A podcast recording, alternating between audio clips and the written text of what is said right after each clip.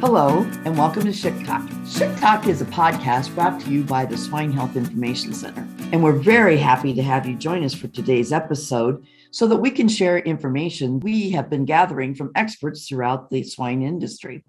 SCHIC was started in 2015 and is made possible through National Pork Check Cough funding.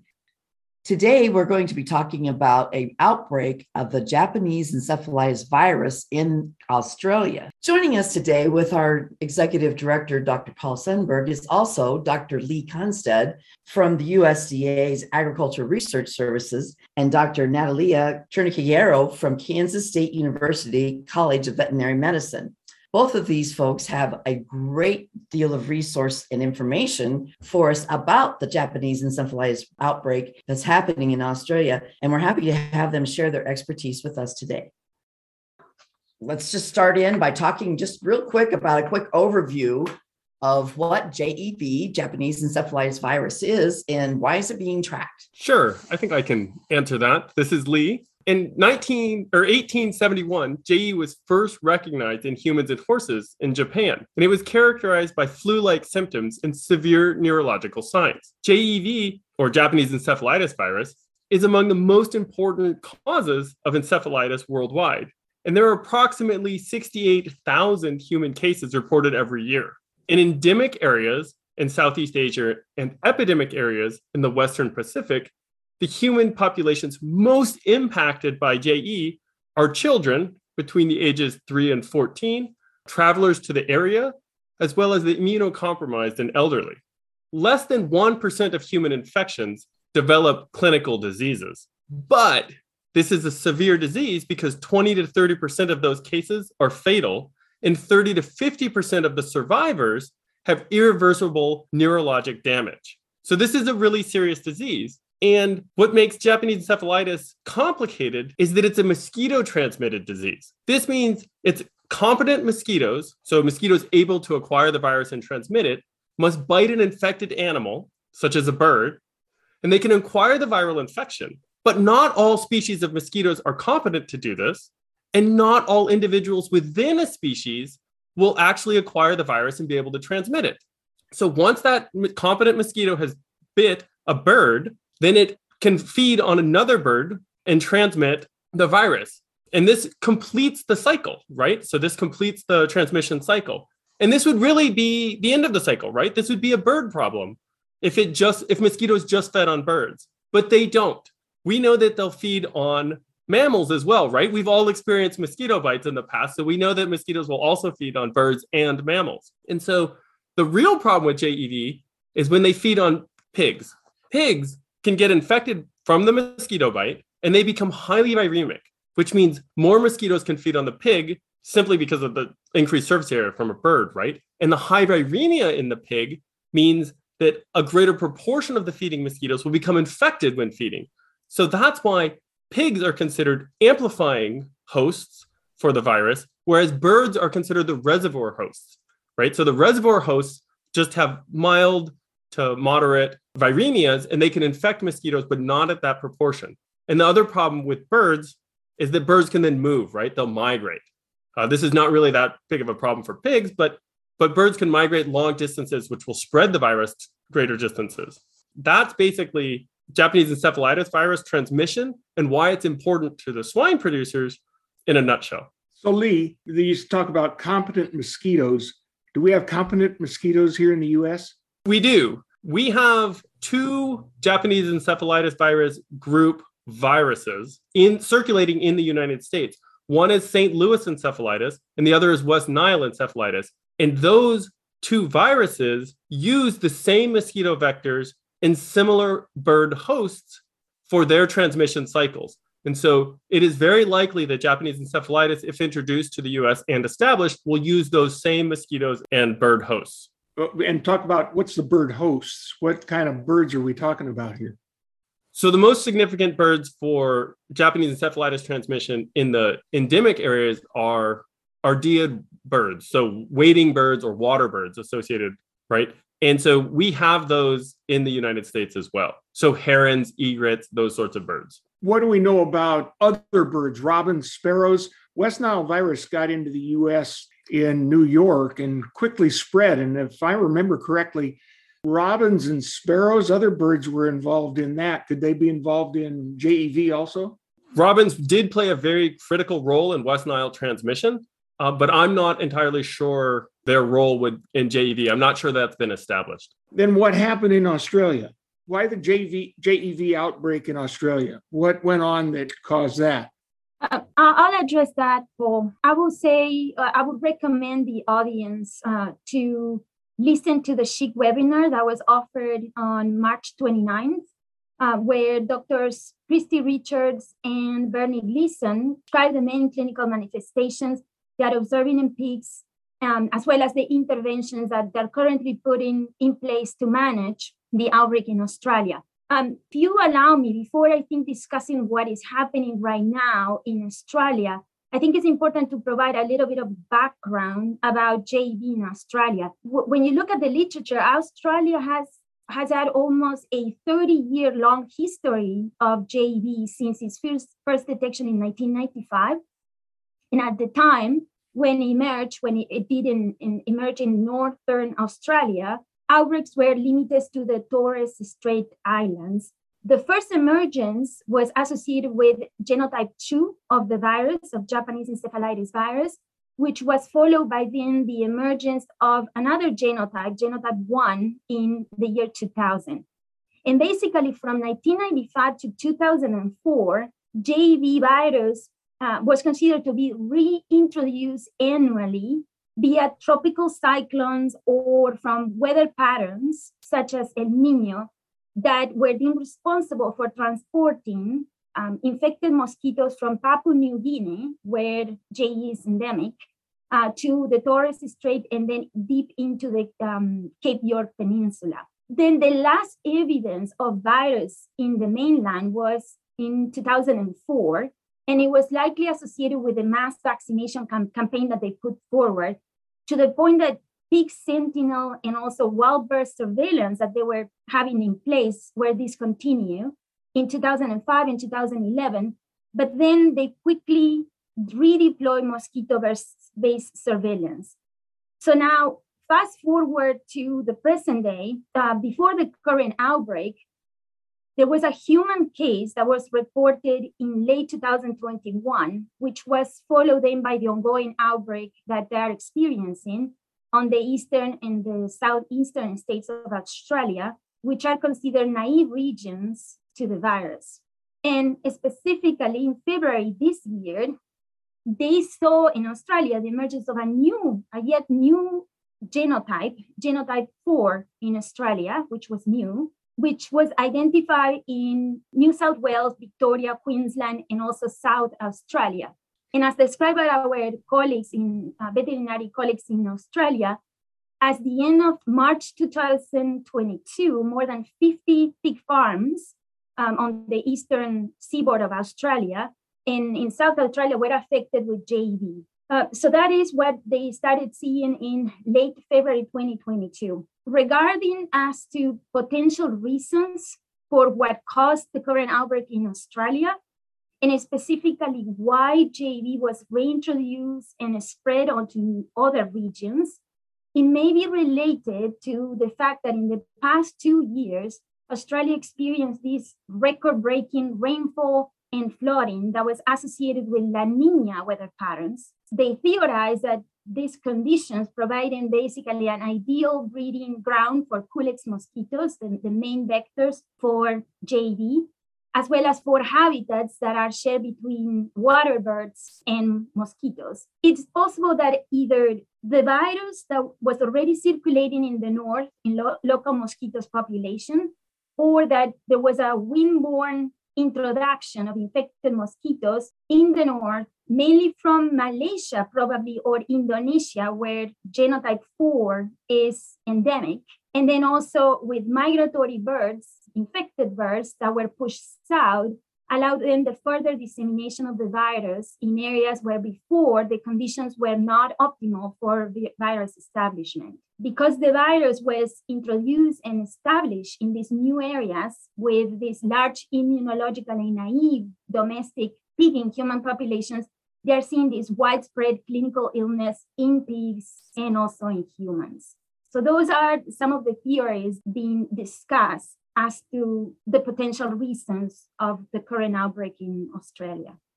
Yeah, the current outbreak in Australia is pretty remarkable. It showed up, as you said, it, within a period of months in yes. four different states in southern Australia and affected the pig populations down there. What's the range though for mosquitoes? What would you expect from mosquitoes? They they can't fly that far. They'd have to be blown that far, or or was this more likely movement of reservoir birds because um, those birds were following the waterways and the and all of the rain and the pathways into southern Australia. Yes, you are right. It could be either either long dispersal or of mosquitoes, infected mosquitoes. Um, it can be they have act- actively or passively flied. They choose to not actively fly very long distances um, there are some reports of mosquitoes that passively fly, so they can passively be transported via wind over distances that are greater than, than 300 kilometers. Um, so that is possible. And in fact, that is one of the main theories uh, for the first emergence of Japanese encephalitis virus in Australia, in the Torres Islands, being, being wind blown from Papua New Guinea. So that is likely. Um, and also the other potential ways to for this virus to be introduced is through migratory birds that they can fly longer distances. And so that that's another very likely route. And Lee, you said that I think you said Japanese encephalitis virus is in the same family as West Nile virus. They're both flaviviruses. And West Nile virus quickly became endemic in the US, relatively quickly, I guess. You can talk about how long that took, but I think it was relatively quickly endemic in the US once it was introduced. If we get Japanese encephalitis virus into the US, what lessons from the West Nile virus spread should we be learning now and is there a way that we can prevent the dissemination and making Japanese encephalitis virus endemic like West Nile? Yeah, that that's a really complicated question. And we we don't really know 100% what will happen if Japanese encephalitis virus is introduced to the United States and how its establishment will look. And I'll just give you an example because we mentioned West Nile virus, right? So West Nile was introduced to the US 23 years ago. It, I'm going to describe two scenarios that have happened with that since that introduction. The worst case scenario is the JEV, so Japanese encephalitis virus, it becomes a significant and persistent problem like West Nile virus. West Nile virus, since its introduction in 1999, has resulted in over 48,000 reported human cases, 24,000 reported neuroinvasive cases, and 2,300 deaths. And likely that's an underestimation. There have been 7 million human infections in the continental United States. And there are 28,000 reported equine cases and mortality in over 300 bird species, and significant declines in at least 23 bird species, including a 48% decline in American crows. So that's the worst case scenario, right? That's what happened with West Nile virus introduction. And so that's probably a close worst case scenario for JEV. On the other hand, remember how Dr. Chiniquiero talked about how birds bring the virus long distances.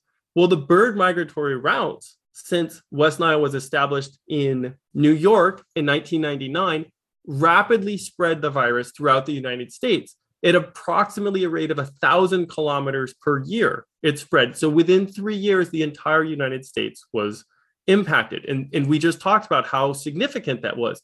However, keep in mind, birds migrate north south as well as east west. And so West Nile virus was also spread to South America. But, and here's the best case scenario for us in case of Japanese encephalitis there are no significant outbreaks of West Nile virus in Latin America there are minimal human and equine cases. And it's not like the birds aren't infected down there. There is West Nile transmission in birds, there just aren't human cases. And that's likely because of other circulating flaviviruses that may offer cross protection, right? So we talked about St. Louis encephalitis. Well, St. Louis encephalitis prior to West Nile virus was the most prominent encephalitis virus in the Americas. And so it's possible that there are variations of that, viral variants in South America. It could be other flaviviruses such as yellow fever or dengue virus that are offering cross protection uh, and preventing these large outbreaks like we see in North America. So, are pigs an amplifying host for West Nile virus, like you said they are for JEV? No, that's a significant difference between West Nile virus and Japanese encephalitis virus. So, with Japanese encephalitis virus, our big fear is how the amplifying hosts, pigs, which can be both feral and domestic pigs, will really increase the number of infected mosquitoes in an area. And, and that can lead to higher cases in an area. That is not the case with West Nile virus. West Nile virus really is a bird mosquito virus. And the dead end hosts, humans and horses, they're considered dead end hosts not because it causes mortality in them, but because they don't produce a high enough viremia to, to have mosquitoes that feed on them become infected. Remember, we're talking about a very small amount of blood that's taken by a mosquito when it bites. And that small amount of blood has to have enough virus in it, right? So that the amplifying hosts have to have a high amount of virus to infect the mosquito, and then that mosquito has to go feed on another one. And that just isn't the case with pigs in West Nile, but it is the case with Japanese encephalitis. Okay. Natalia, I think you were involved and very important in doing a risk assessment for the opportunity for JEV to get into the US and establish. And I believe, if I remember correctly, during the webinar, you said that the risk, the qualitative risk of introduction of mosquitoes that could be carrying Japanese encephalitis virus was high. That that risk is high, but as you go along through the risk assessment process and the risk assessment steps, you come out with a different answer on the uh, on the back end. Can you describe the risk assessment steps that there are and what you and your folks found about the risk of introduction of JEV into the US? Yes. So we were posed with the question of what is the risk of introduction of, of, Japanese encephalitis into the United States? And then so we put together a team in collaboration with the United States Department of Agriculture so there are several ways to assess risk eh, depending on the type of data, uh, the source materials, the data that are available. So in order to answer the question, we, we use two approaches. Uh, we, we look at it from a qualitative standpoint and a quantitative standpoint. As you referred, uh, we started answering the question by implemented what we consider a qualitative risk assessment framework, where we start by identifying the hazard, which in this case is JV as the pathogen. So we define in this framework what is specifically characteristics of the pathogen, the competent hosts that are available in the United States, um, as well as susceptible hosts, and so on. And then we define the area at risk as specifically the US continental territory, meaning that we are excluding Hawaii and the US island territories. And we defined risk in terms of time, year, and space. Then we started assessing the risk of the hazard at different steps of the process, studied by the probability of entry. In other words, what is the probability that the pathogen that causes Japanese encephalitis enters the area at risk, so US continental, by any pathway? So then we determined that the main pathways for this virus to enter United States will be the entry through infected vectors, and that could be done via aircraft, cargo ship, tires, or wind. And those can be in the form of eggs, larvae, or adults. We also consider the import of infected viremic animals, the entry of viremic migratory birds, the entry of or the import of infected biological materials, infected animal products, production or importation of contaminated biological materials such as vaccines, as well as the entry of, of infected humans. So those were deemed the main pathways of a potential incursion of JV into the US. Then we assess the probability of transmission, which is the probability that the pathogen is able to spread to susceptible hosts meaning that at least you have to have a competent vector and also environmental conditions that are suitable for virus to replicate and spread. And then we proceeded to evaluate the probability of establishment, which refers to the probability that the pathogen can spread from vector to host and vice versa. Then, following the extent of a spread is evaluated, meaning that we want to know whether the pathogen is able to spread in time and space to then evaluate the likelihood of persistence. So, is whether the pathogen will assert itself in the areas at risk and prolong stay. So they will stay for a, a, prolonged period of time, resulting in this endemicity. And then the last, the very last step of the process is to evaluate the potential impact of the disease, so including economic, social, ethical, environmental consequences, among others. So those are the main steps or the main probabilities that are considered in the qualitative risk assessment process. So what do what did we find when evaluating the probability of entry of all the pathways that were considered of entry, the probability of introduction of Japanese encephalitis through infected adult mosquitoes via aircraft was deemed very high, of very high risk.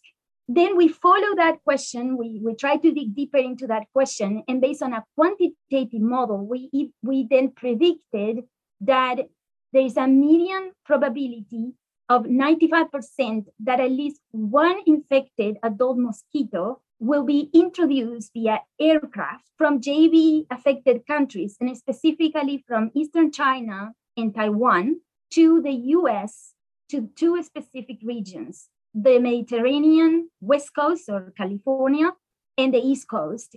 Every year during the risk period, which was deemed March to October, when the, the activity of vectors is highest. So that's what we consider, that's what our model predicted the probability of introduction of Japanese encephalitis will be via infected mosquitoes via aircraft.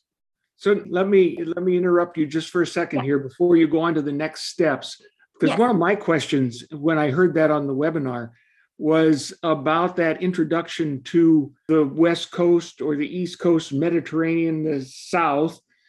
There are planes that are flying from Australia or from the Far East into Chicago, into Minneapolis, into Atlanta, Denver every day all day. Why not introduction in those areas then as well? Why what's about the the coasts that are the highest risks?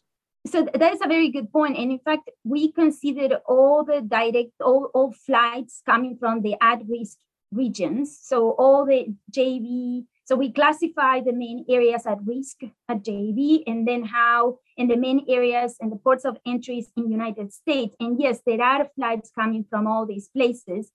Um, however, these two areas, based on our model, were considered the ones at risk. And probably the main reasons for that is consideration regarding the climate, the weather characteristics of those regions, and also the, so the climate, the geographical conditions of those regions that make them make them more prone to have competent hosts and vectors.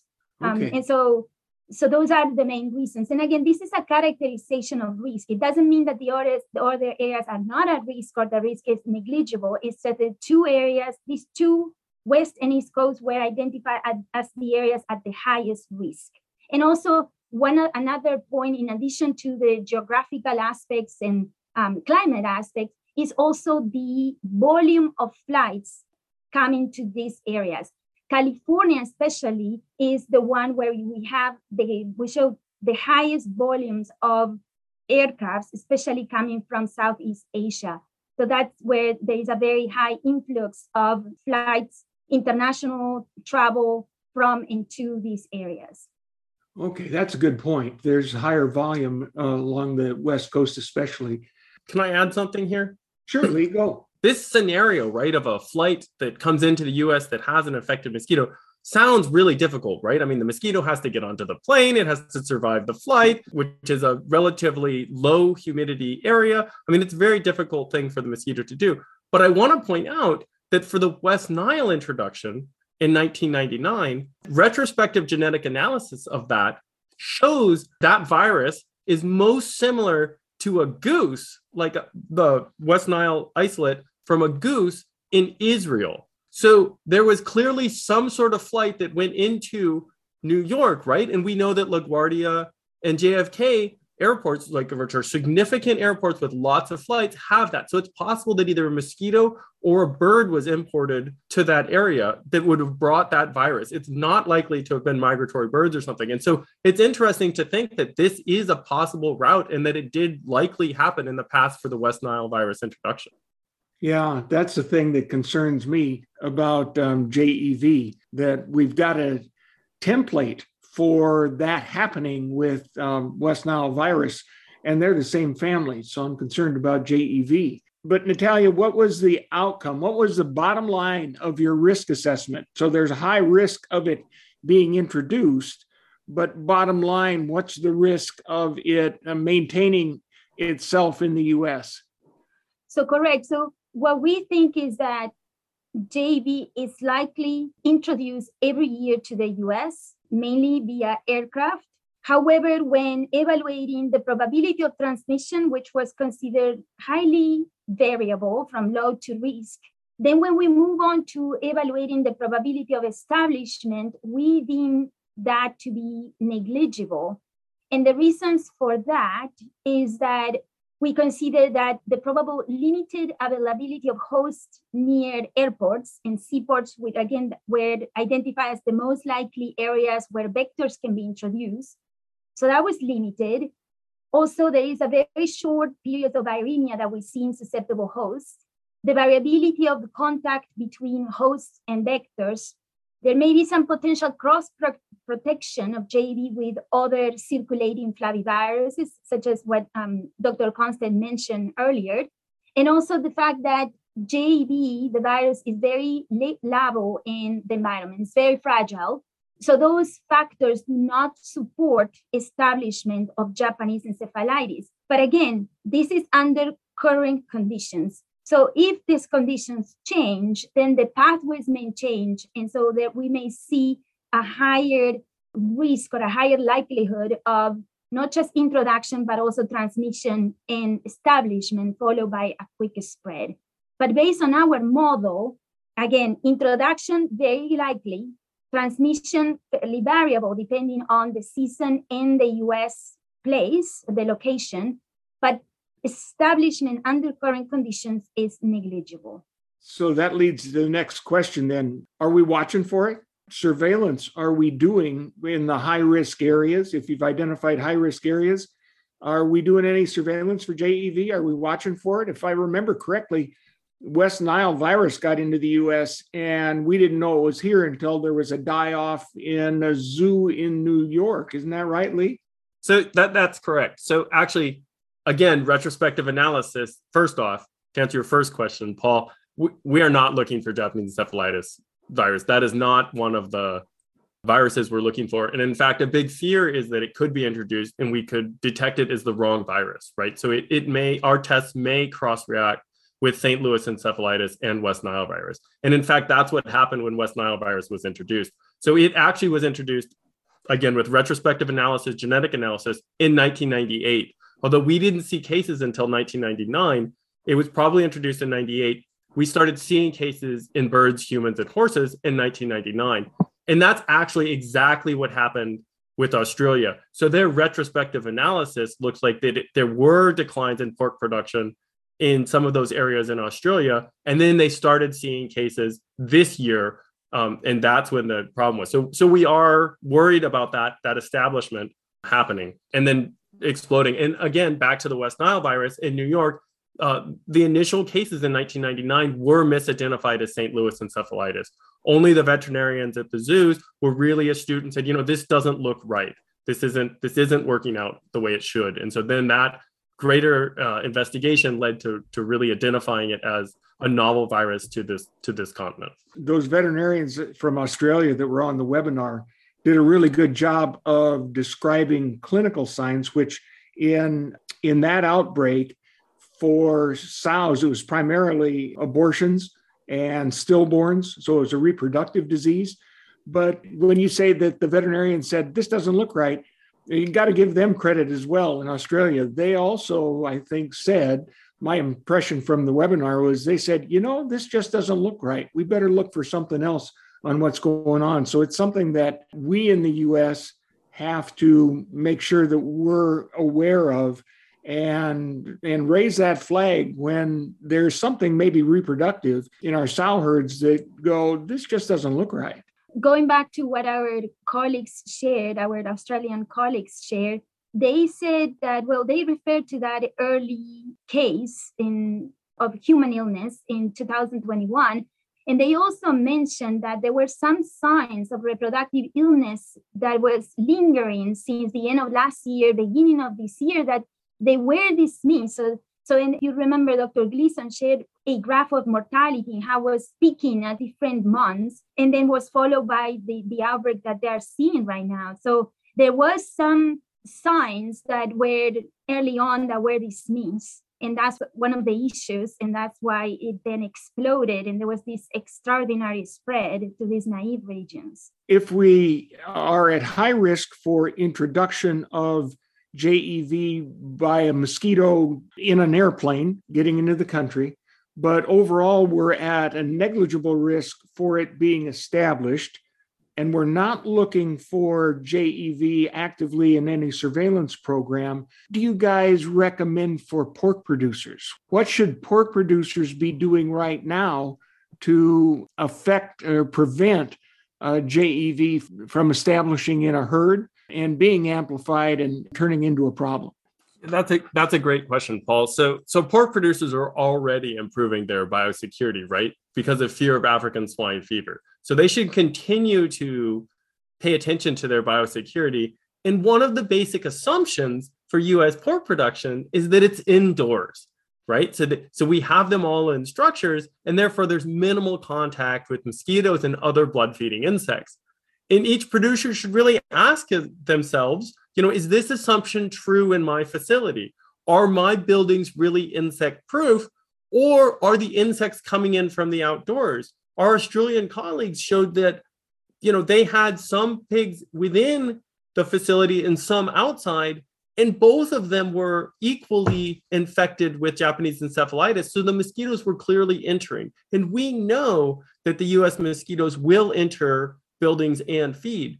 So I would think that local producers could really focus on you know making sure their facilities are insect proof um, also discussing possibly with their local mosquito control agencies what are the contingency plans for spraying uh, for mosquitoes outside of the facilities to reduce populations if there's an outbreak. It would also be really interesting to know although we just said that st louis encephalitis and west nile virus don't really affect pigs it would be interesting to look to see if there was transmission of these viruses outside the facilities, suggesting an elevated risk, right? If you're getting lots of cases of in birds or in horses or humans around your facility, you might consider yourself at a slightly higher risk for Japanese encephalitis virus if it were if it were to come in because you have the vectors there. You know you have the vectors in reservoir birds. And then lastly, producers should always consider wet areas, which could be larval mosquito habitats around their facilities. It's always good to make sure you're not producing more mosquitoes, not just for your facility, but for the surrounding community as well. Yeah, I think that's a good point, Lee. Our barns are generally not going to be mosquito proof.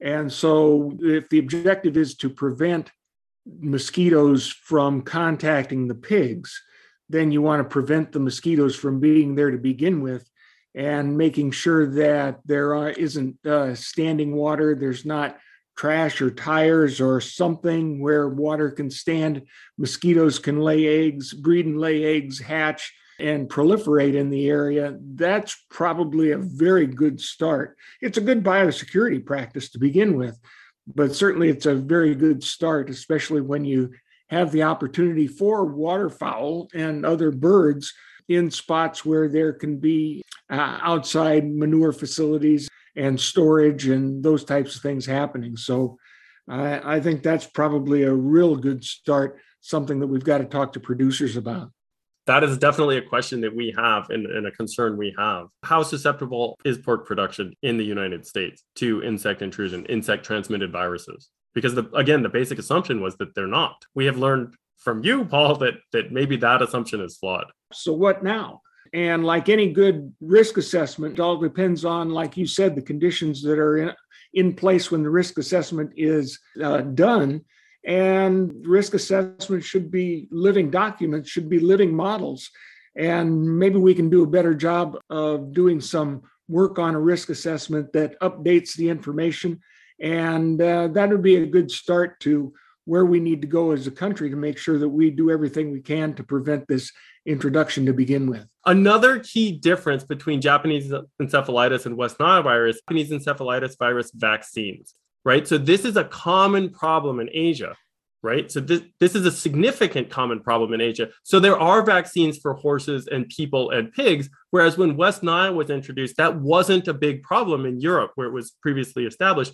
And so there were not vaccines. And currently there are not vaccines except for horses right? And so that is a big difference between them is that we can vaccinate. Although vaccinating pigs is really problematic because of the maternal antibodies. So you can't when you vaccinate the piglets, that you know the maternal antibodies block the vaccines, and then the high turnover rate in pigs may make vaccination of pigs not a feasible thing. So vaccinating, although there's a vaccine, it's not ex- incredibly effective. But that is a big difference between West Nile virus and Japanese encephalitis. One thing maybe that we we should clarify that although so APHIS, if there was an incursion of JEV, APHIS will propose or put forward vaccinating pigs, as you mentioned, Lee, and there are a few. Basically, there is a modified live and an, an inactivated vaccine that is being used in Asia.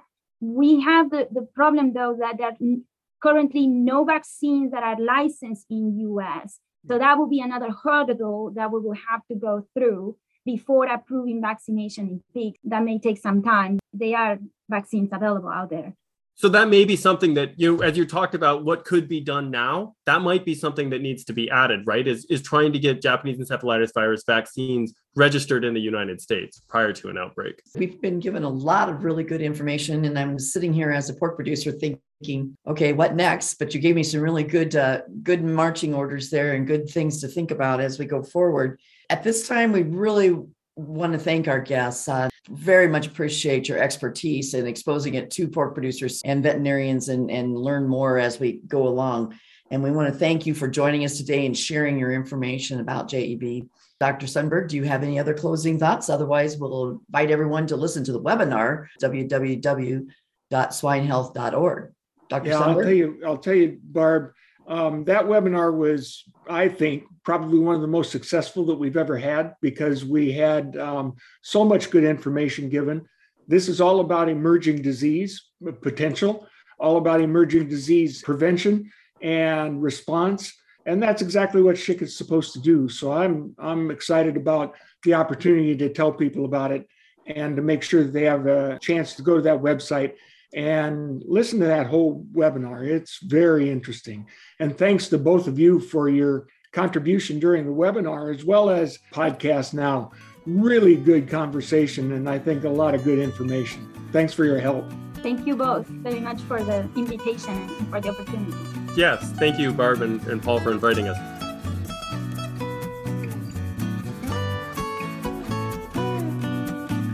Thank you for listening to SHIC Talk from the Swine Health Information Center. Learn more about our organization and our mission to protect the health of the U.S. swine herd at www.swinehealth.org.